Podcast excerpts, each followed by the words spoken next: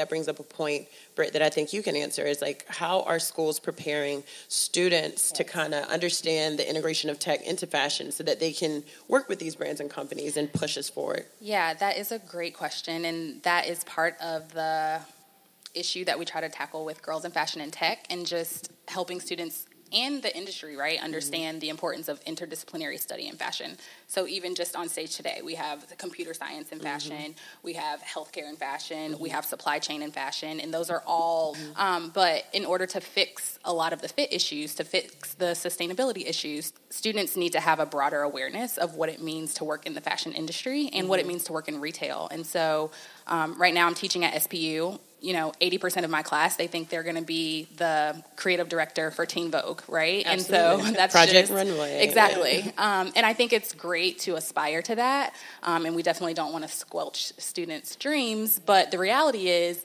a lot of the tough problems that are going to have to be solved in the next 10 to 20 years um, related to fashion are going to be in technical fields that will impact how businesses essentially get their product to consumers? Um, for me, I got my master's at Cornell in digital innovation for fashion. And the privilege of going to Cornell was they let me pick my curriculum. So I was able to integrate engineering classes and computer science courses. And a lot of people were like, well, why? What's the point of that? Mm-hmm. And it's because we stand in the intersection of fashion and tech. So what I do as a consultant now is integrating technology, and you have to know how to communicate. Mm-hmm. You don't have to know how to code it's a plus if you do, but you have to know how to talk to coders. You have to know how to tell them what they're building and the expectations. You have to know how to test it because you can't just step into fashion thinking, I've got colored pencils. It's not just catwalks and models and stuff. Mm-hmm. So